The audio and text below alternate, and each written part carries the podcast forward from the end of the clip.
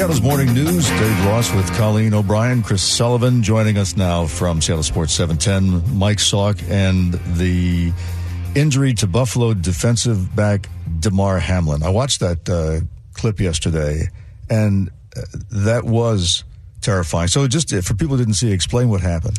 Yeah. Uh, first of all, thanks for having me on. And, and I do want to just, my first time on KIRO uh, in a little while, and just want to offer my condolences to you, Dave, and to the entire yeah. KIRO News Radio family for Dory's passing uh, over the weekend. A beautiful tribute yesterday on the station. Uh, and, and, you know, I'm sure for a lot of sports fans in Seattle who had been thinking about that, this, this was even scarier seeing what had happened yesterday with Damar Hamlin, who is a, a safety with the Buffalo Bills. Yesterday was a big game between the Bills and the Bengals Monday night Night Football, uh, two of the best teams in the league. Everybody was geared up for it. And early in the game, kind of mid first quarter, uh, Hamlin, a safety, hit a player, Tee Higgins, who's a, a, big wide receiver for Cincinnati. It did not look particularly unusual. No. Uh, he got up and then immediately collapsed. Uh, it's the only way to explain it. And yes, that part was scary. I think where it really um, became almost more traumatizing is knowing and, and, hearing and finding out that they were giving him CPR on the field and defib on the field, and, or AFib rather, excuse me, and uh, people people on the field looked horrified when you saw these grown men crying, these gladiators, so to speak, crying, and and just how uncomfortable and upset they looked. And we've heard from you know some of the folks who were doing the game, the people who could actually see into what was happening on the field, because for the most part, the cameras didn't capture that, which is a good thing. I'm not saying they should have. My understanding is that it was even scarier for those who could see it because you can see the frantic nature of what goes into a. it was cardiac like arrest. It was cardiac arrest. So and this this sparked a uh, a discussion again about whether football's too dangerous. Well, I, yeah, I mean it does. I mean we, have seen moments like this before. Uh, Chris Pronger in the NHL was hit in the chest, you know, a decade or so ago, and his heart briefly stopped on the field. I mean, you know, the the NFL takes all precautions. There is an ambulance there. He, other than being in a hospital, I don't know that there are many safer places to suffer cardiac arrest than on the middle of an NFL football yes, field. I've heard as, that. As awful as it sounds, just based on on how many medical personnel and the ambulance and everything else. I, I think the bigger, the the first debate that I'm hearing more is you know, what should the NFL have done? You know, there's this rumor that came out that the NFL told them, hey, get on the field in five minutes and play. And it took the coaches and players saying, uh, no, we're not going to do that. There was no way those guys were going to play that game. Of course not. And, and the NFL has since said that's not true. That's just a rumor. But, you know, I, I think unfortunately most people aren't going to believe the NFL because they don't have a very good track record of treating their employees like they care very much about them. I know it was a discussion that took them an hour to decide to postpone the game. Yeah. And, and there is some element of that that makes sense. Anybody who's ever spent any time in management, especially with a union involved, knows that, you know, there was going to be a conversation between the league and the players union and the communication. I've also read that, that in situations like this, the league does not want to cancel it too quickly because the, you know, 70,000 people that are leaving and right. creating traffic make it harder for the individual to get to the hospital. So there are probably some, you know, some real world elements that factor in there but the NFL didn't look very good, and probably some of that could have been saved by better communication. Yeah. So, do you think this ends up being one of those things that happens infrequently, or does this lead to uh, more attempts to, to change the sport, I, rule I, out some kind of uh, some types of collisions? It's hard to hard to speculate now. I don't think this was because of the type of collision. I mean, maybe it was. I don't know it, it, didn't look particularly bad. It wasn't because somebody targeted him and you know speared him with his with his helmet. Oh, right. It wasn't a dirty hit. It was a fairly innocuous hit, if anything. You know, I'm going to hold off on answering that question until we find out more, until we learn you know the history and and the medical and everything else that's going to go into it. But I, you know, look, the NFL has attempted to make changes and has done some things to remove the hits to the head, et cetera, that, that, that have caused long term problems for its players. I don't know yet whether or not this is something that will lead to further changes to the game. And he remains uh, critical? As of right now, yes, uh, remains in critical condition. There was a report last night that they had gotten his vitals uh, restored and back to normal, that he was intubated, so they put him to sleep to put a tube down his throat, etc. You know, obviously everybody in, in the NFL, the sports community, and I think even well beyond that at this point is is thinking for him, wishing the best, praying if that's what's appropriate to them. You know, I don't know. The one cool story that came out of this is this kid has a, a toy drive that he does in Buffalo, and and I think as of yesterday, it had ten thousand people, ten thousand dollars in its GoFundMe it's now over three million dollars. Yeah. Now I don't know whether what they're going to do with that much money, or whether there's going to need to, you know, they'll find a way to disperse it to other needy places. Um, but just an incredible response by the community to seeing what what you don't really want to see on television ever. Mike Salk, Seattle Sports seven ten. Thank you, Mike. Thanks, Dave. Hey, oh. Let's go. Choke points brought to you by Acton's Quality Roofing.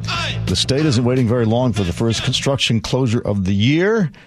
The 520 bridge, all of it, closed this weekend. Here's Chris. The confetti is still on the floor, but that isn't stopping the Washington Department of Transportation from getting right back to work. 520 will be closed between 92nd on the east side of the lake and I-5 all weekend. The contractor is installing more girders on the growing Montlake lid and pouring concrete on the new eastbound connection from Montlake to the floating bridge. Here's WSDOT Steve Pierre.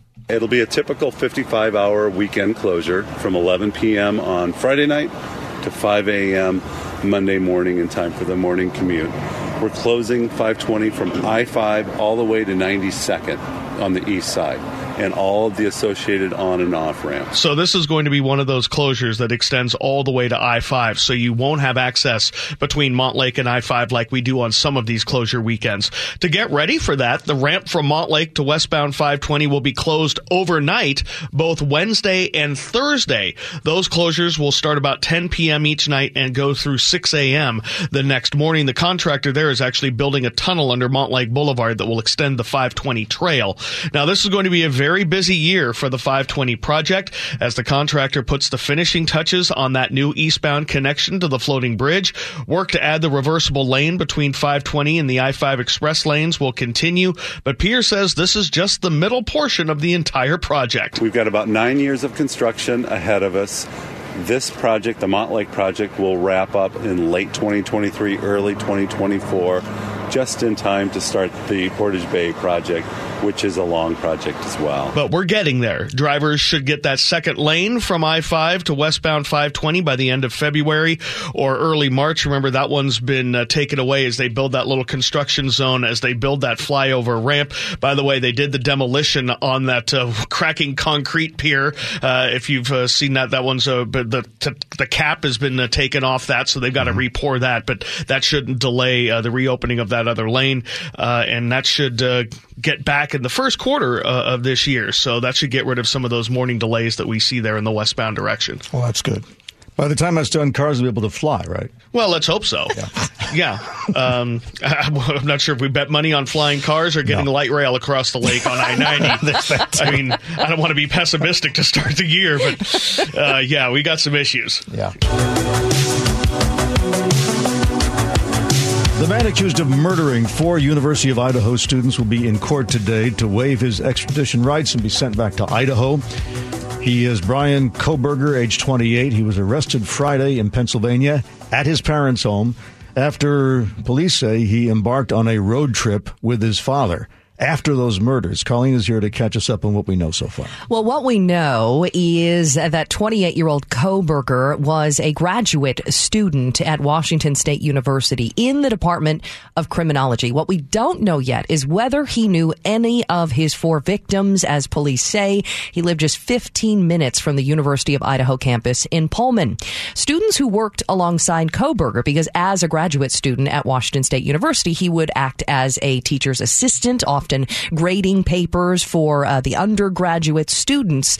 And they say, in hindsight, Kohberger was acting differently in class following news of those murders. He had like a little bit more facial hair, just like stubble, but definitely less like well kept than he was. Or it was like, you know, he didn't really want to be there. That was at like an all time high.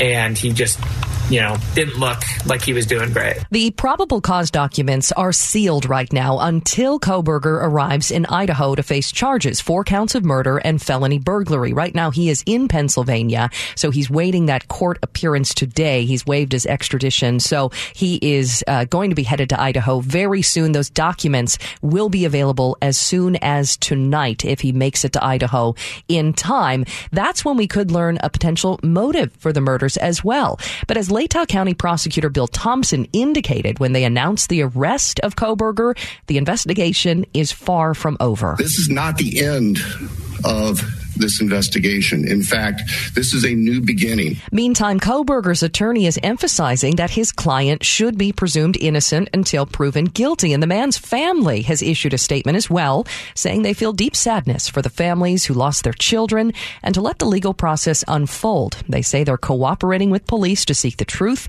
and promote their relatives' presumption of innocence. Now, let's not forget the four young people who were murdered here. The family of 20 year old Ethan Chapin, Chapin, who grew up in Skagit County, they also issued a statement following the arrest of Kohberger. They say they're relieved this chapter is over, but that it doesn't alter the outcome or alleviate the pain. They say they miss Ethan and their family is forever changed. They added, if we all lived and loved as Ethan did, the world would be a better place. And have, have they revealed at all how they found this guy? Well, you remember, so there was so much confusion and so much conjecture at the beginning of this investigation, but one thing crystallized about a few weeks in, which is they were looking for a white Hyundai Elantra. Right. It was widely circulated. That car is what was taken from the home in Pennsylvania, his parents' house. So somehow they were able to track that car because so the murders happened, the semester finished. Kohberger apparently finished out the semester at Washington State University. His dad met him there, and they took a road trip in a white Hyundai Elantra across the U.S. to Pennsylvania. Wow. So you know, we're thinking maybe that car had something to do with it. How did they track it? We don't know, but they do have that car in their possession. They're hoping any forensic evidence is in there. And uh, still no motive, no, no, word of what the relationship was with the victim. If they knew them, um, you yeah. know, there's speculation online. I'm not going to go into that as far as if there was any online connection with social media. Uh, but again, we're just waiting for those documents. Those are usually rich with details and information. Right. We have a dose of kindness for you this morning. Fans are opening their hearts and their wallets to show support for Bills safety Damar Hamlin, who's fighting for his life after suffering cardiac arrest on the field last night. People around the world have donated more than $3 million online to a GoFundMe page Hamlin created two Christmases ago to buy toys for children in his native Pittsburgh. What's up? It's Damar Hamlin, back at the hometown, back at the crib, third annual toy drive, man We're doing it for the kids and having a good time, man. So let's get back to it. When he created the GoFundMe page, Hamlin wrote, As I embark on my journey to the NFL, I will never forget where I came from, and I am committed to using my platform to positively impact the community that raised me. According to a cached version of the website page, Hamlin's GoFundMe had received a little under $3,000 two years ago. And uh, now it is up to $3 million. It raised nearly 700000 in about an hour Monday after Hamlin collapsed. Uh, of course, as I updated you in my newscast, he is uh, sedated in critical condition, according to his team, and we are all hoping for a turnaround. 747 Seattle's morning news. Seahawks playoff chances are still alive but Sunday shaping up to be a frustrating day because of the way it's been scheduled. Let's go to Mike Salk from Seattle Sports 710. Well, they face the Rams, uh, win, and they have to win in order to make the playoffs, but then they need Detroit to beat Green Bay, which, if you know anything about the NFL, you know is never going to happen no matter what. Detroit beating Green Bay in a must win game in Green Bay is like a physical impossibility. But it's like the Generals beating the uh, beating the Globetrotters. like it's bad. just it's not going to happen. But uh, Detroit's actually pretty good, and it's a weird situation because if the Seahawks lose, then the winner of that Green Bay Detroit game gets in. If the Seahawks win, Detroit's eliminated. So you would assume that the NFL, which waits to schedule the times for Week 18, would have put these two t- two games at the same time. but it did not because they were so you know ensorcelled by the idea of having Aaron Rodgers play their primetime game against Detroit it, it probably isn't going to matter, but it's a, another case of bad optics of why when you wait to schedule it for these exact conflicts, because mm-hmm. Detroit, if Seattle wins, won't have anything to play for, so to speak. It, it's just a, a typical NFL move where you're like, man, why bother setting this all up to then completely go against the scenario you're trying to avoid? I see, but I mean they got to they're going to play a game anyway, whether the, the games are played simultaneously yeah, or consecutively. But if they play them simultaneously, Detroit doesn't know that they're eliminated. Mm-hmm. And you know, you can say they've got a great coach and they're well motivated and they're professionals, but the motivation of knowing it's win or get in, you know, win and get in, you know, there's something extra to that. And unfortunately, um, pride yeah. isn't enough. It might be, but if you're a Seahawks fan, do you want to count on that? Hmm. Should they just censor the outcome of the game? Ah, yes, perhaps they should not let them know what happened. Just don't, don't, let them keep them in a well. in this bubble. day and age, that usually works out pretty well. Generally, generally, we're able to to hide from things yes, like that. absolutely. Also, you got to root against the Broncos, of course, because if they lose, you are guaranteed at least the number three pick in the draft. If they lose and Chicago wins, that's number two. Hmm. Now you're way beyond my depth. Hey, Before you were just beyond my depth. You get two picks in the draft. You get Denver's pick because of because of Russell Wilson trade. You're going to end up with potentially a top three pick in the draft. So that that would be good news. Uh, yes, that would be very very good news for the long term future of the Seahawks. Mike Salk, Seattle Sports 710. Thank you, Mike. Thanks, Dave.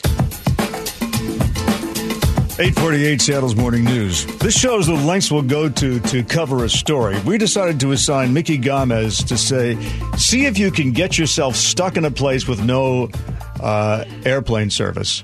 And so, by golly, she went out. What did you do? I got stuck with a place with no Good airplane service. well, well done. Actually, you were on a uh, you were on a, a, trip, right? It was. So, you know, my father-in-law really wanted us to spend the holidays with him because he was I think he's being a little dramatic. He was like this is going to be one of the last Christmas. I'm like, Dad, you're fine. Yeah, and yeah, and, sweet, and but though. you never know. Yeah. But he but he he said, listen, I haven't seen you since the, it's been three years. Yeah, because he he would not travel during the pandemic at all, which didn't Yeah. blame him, right? So he he was he was very kind about it. He bought our airline tickets because he was like, "Doggone it, you're coming." Yeah, but he bought Spirit. Uh, well, the, on the Yeah, way that's a longer story we we would have to get into. And you know what? You named it. I did not. I never once called out the airline. Everyone kept saying it's Southwest, and I'm like, no. No. But he he did. He he had a budget and he he we flew out on United, I guess I could say. And then we were coming home on Spirit and of course it was like just fingers crossed. So I knew things were going to go sideways in Detroit when it took us over 2 hours to find someone to drive us to the airport hotel. Oh no. And so I just went, "Oof, is this is this how it's going to go?" And then sure enough, we get to the hotel and I'm like, "Tell me about the shuttle because I see you have shuttle." And they're like, "Oh yeah, shuttle's 24/7. You're going to be fine." I looked at the board, our plane was still uh, on time. We wake up at 2:30 in the morning. We we go through security because we have uh, you know that fast security clearance thing. And um, we get through the line and and we're there. And our crew never showed up. Uh, What? yeah, the crew They never just never showed up. well, the poor people at the and I have so much sympathy for the people that have to work that gate, right? Yeah. Um, they just kept saying. Your crew is stuck at the hotel. They can't get uh, they can't get ground transportation to the What- airport. what- was there bad weather in Detroit? Or what? no, I mean we had a blizzard two days before, Before. but this was Detroit. Detroit was the streets were Yeah. were clear. It's fine. Detroit's used to that. I lived there for eight and a half years. Mm-hmm. Um, apparently, they just couldn't find an Uber or or or a Lyft to, to get them to the air. At least that's the excuse they gave us. Yikes. So then we finally take off. We already know we're not going to we're not going to reach our connector in Las Vegas. But and and Det- and the Detroit people are telling us you have to get on this flight. We have no other flights mm-hmm. flying out. You have to. Mm-hmm. Uh-huh. So we get to Las Vegas as soon as we touch down. I I turn on my phone. I'm like, what are the odds? We can make it. Our flight, you know, because we gave ourselves extra time Sure. in Vegas. So um, I turn on my flight, I turn on my, my phone and I look, and then all of a sudden it's like bing, bing, bing, bing, bing, and it says your flight has been canceled. Oh no. So, I mean, there are worse place, places to be stranded. Not with four bags of luggage and two kids. No, Oh, yeah, it's kids not. too. and my and then my remote work gear. Yeah. You know, Yeah. because Sully was mean and made me work over Christmas. Yeah, that's right. He's such a hardline Yeah. boss. So then I get so then you know I immediately we they allow all the people whose connectors you know have been canceled or whatnot to get off the plane first. I run and I'm the first one in line and I'm like, "Hi, what can we do?" I said because this says that you can't fly me out until the 30th and I'm not as much as I love Vegas, lady. I'm not going to be here for 4 days. Four And- days? Yeah. Wow. That That's was the yeah, best they that could was the best they could do. So then she says, "Well, let me go ahead and see if I can get you on standby for tonight." Mm-hmm. So we're on standby. We go to get our luggage. It took us two and a half hours to get our luggage because all of the luggage that was coming up was from other canceled flights, so they were all in a row. same place. So then we get our luggage and um, and we're on standby now, and, and this guy is following me around, and and come to find out, he was the same guy sitting in our row, and he's like, "So what are you guys going to do? I'm I'm thinking about driving." Back to Seattle. I'm like, oh no, dude, I'm not. I'm Getting in a car I'm with getting you. in a car with you, and I'm certainly not going to drive back. I'm I'm holding out for standby. They're going to get us on. They're going to get us on this flight. We're going. to I'm being all positive, right? Yeah. So we hang out in the Las Vegas airport for I don't know how many hours. Finally, at about 4:30, we're able to check in our luggage again.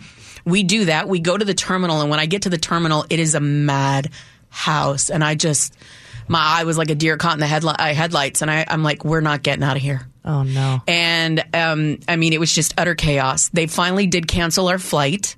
Oh Um, 15 minutes before it was supposed to take off. Oh, And then me and the guy, Sam, you found your dude. I, I, he was there. Well, he was with us the whole entire time. Why did he follow you around? I I don't know. I guess I have that mom vibe. I don't know. I just I I He I'm- knew you'd figure out a I, way. I'm a quick I'm a quick thinker. Right. I'm quick on my feet. I'm a problem solver. Uh, and I look at him, and we had been talking. He's like, if this flight cancels, Mickey, we got to drive. You guys are on first name basis now. Yeah. Yeah. Okay. He's like, we've got we've got to drive back. And I look at him and I'm like, Sam, I'm, I'm with you. And I and I was I was totally joking. Like the whole entire time, I'm like, yeah, yeah, yeah, sure, sure, sure. Just okay, to whatever. No, now we're now it's go time. So we did. We as soon as it canceled, we grabbed everything.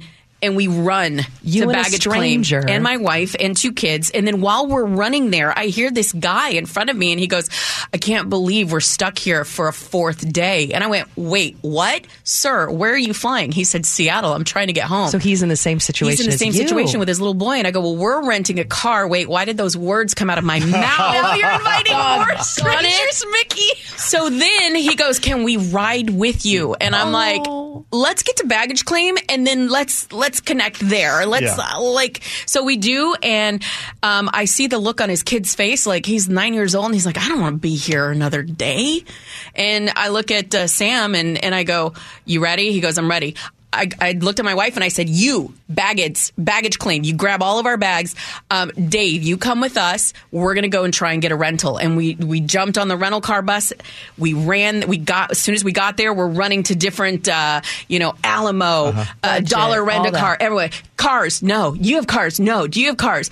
And this woman just runs by me and and she's in an Avis shirt and I go, "Do you have cars?" She goes, "Yes." I go, "Do you have vans?" She goes, "Get in line." I run and I get in line and sure enough, we get a we get a vehicle and I call Sully. We should continue the story Yes. tomorrow at, at 8.50 because okay, there's yes. so much more Yes. Can to we? this. Because I need to hear exactly how this road trip Yeah. went with Yes, strangers. So, yes. Mickey, join us tomorrow. I will. I will tell you how it goes. they That's send you to a ranch with a saddle and uh, No, you steal Sully- a horse. So- there you go. yes, it. go Tune ahead. in Sully. tomorrow. yeah, to the same bat time. Yeah. Thanks for listening to Seattle's Morning News, the podcast. I'm Dave Ross. and I'm Colleen O'Brien. You can find our podcast weekday mornings right at 9:30. And if you subscribe, you will never miss the daily dose of kindness.